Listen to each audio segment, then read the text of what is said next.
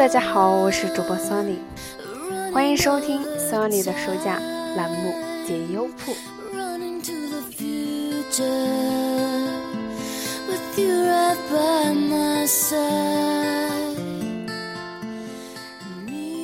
珊珊说：“每个有姐姐的人都是长不大的孩子，直到姐姐结婚，有了自己的孩子。我也有姐姐，无论遇到什么事情，我都会想要和她分享。我觉得在我心中，除了爸妈，姐姐是第二个最亲切和最有依赖感的人。那么今天呢，和大家要分享的是来自听众朋友珊珊，她写的关于姐姐的故事。去大理。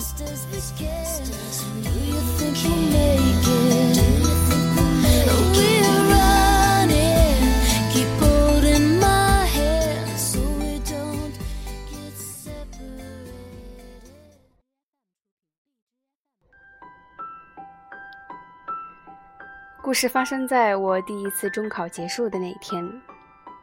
是的，我中考了两次。那天阳光很刺眼。从县城回到学校之后，大家就解散了。自那以后，很多同学至今也再没有见过。不是所有的离别都要说再见，只是多年以后，当我想起那个夏天，感觉它仿佛像极了秋天。那几年，姐姐在大理师范上学，每隔两个礼拜都会回家取一次生活费。我中考结束那天，她给家里打电话说没有生活费了，于是妈妈就给了我两百三十块钱，让我给姐姐送去。到了肤水街里，把自行车放到你江丽姑那儿，你坐公交去大理。妈妈再三叮嘱我。江丽姑是谁呀？我根本就不认识。只是听我妈说，她是我姑父的妹妹，在富水街道开理发店。然而到了富水街道，我也没有去找传说中的姜丽姑，只是穿过黄昏的街道，一路向北，骑着自行车去大理。从华阴到大理骑自行车大概需要三个小时，当然不要命的两个半小时也可以搞定。这是我第一次一个人出华阴的心得。那次出门，我内心充满了对未知世界的恐惧感，害怕到了半路上被人贩子拐走，也害怕迷路走丢了。幸好的是，之前和妈妈坐公交去过一次。记得那天黄昏下的柏油路非常美，夕阳穿过自行车的辐条，被分离成了路面上斑驳的光，像极了摩天轮的影子。在微风中，路旁也时而显示出柳树跳舞的身影。骑到一半的路程，屁股和喉咙都快冒烟了，于是就在马路旁的小卖部买了一瓶冰镇的矿泉水。那应该是我第一次喝矿泉水。站在马路上，头顶夕阳，手拿矿泉水，一股劲儿的畅饮。那一刻，我感觉自己很帅，很 man。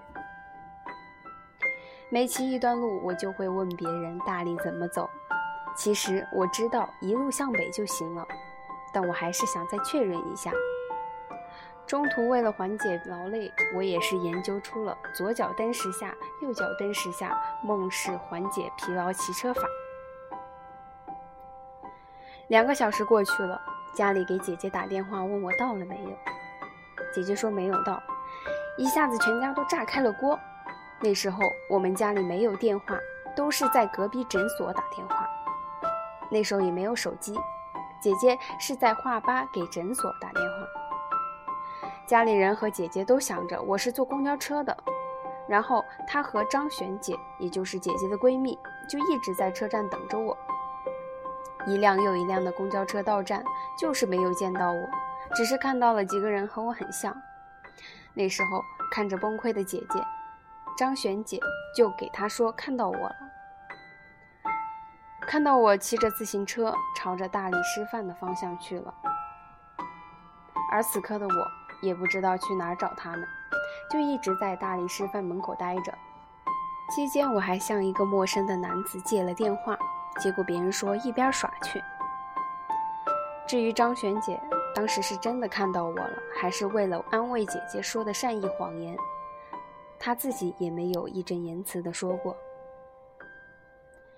姐姐来到了大力师范门口，看见我了。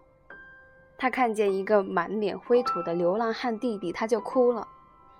当时剧情需要，我也哭了。也许像我一样，每一个有姐姐的人都是长不大的孩子。姐姐带我去夜市吃了排骨面，我还没吃完，剩下的她自己吃了。那时候排骨面是五块钱一碗。那天晚上，在姐姐和她同学租的房子里面，我跟房东的儿子在客厅里睡着了。后来我回忆起来，才恍然大悟，那里是大荔县城的城中村啊。第二天，姐姐早上要去电脑培训班上课，于是就把我一个人放在了网吧里面。那是我第一次去网吧，看了一早上的《大话西游》。玩了一早上的流星蝴蝶剑，当时好像开了两块钱的，但是竟然上了一早上，也许早期就是两块吧。到了下午，我和姐姐还有张璇姐去了超市，买了很多旺旺雪饼，还有一瓶过期了但是很便宜的大瓶雪碧。中途我们还碰到了一个他们班的学生，那个男生脸上有痘痘，个子不高。喜欢把玩矿泉水的瓶子。逛完之后，我们又回到了城中村。姐姐把她不用的书整理到了一个纸箱子里面。房东老板给了我一瓶冰镇的蜂蜜水。他把纸箱在自行车后座上绑得死死的。路上小心点儿，到了打电话。知道了。于是我又骑着自行车出发了。这次。是一路向西，在返回华阴的路上，我感觉到这个夏天其实就是夏天，它并不是昨天我感觉到的那个秋天。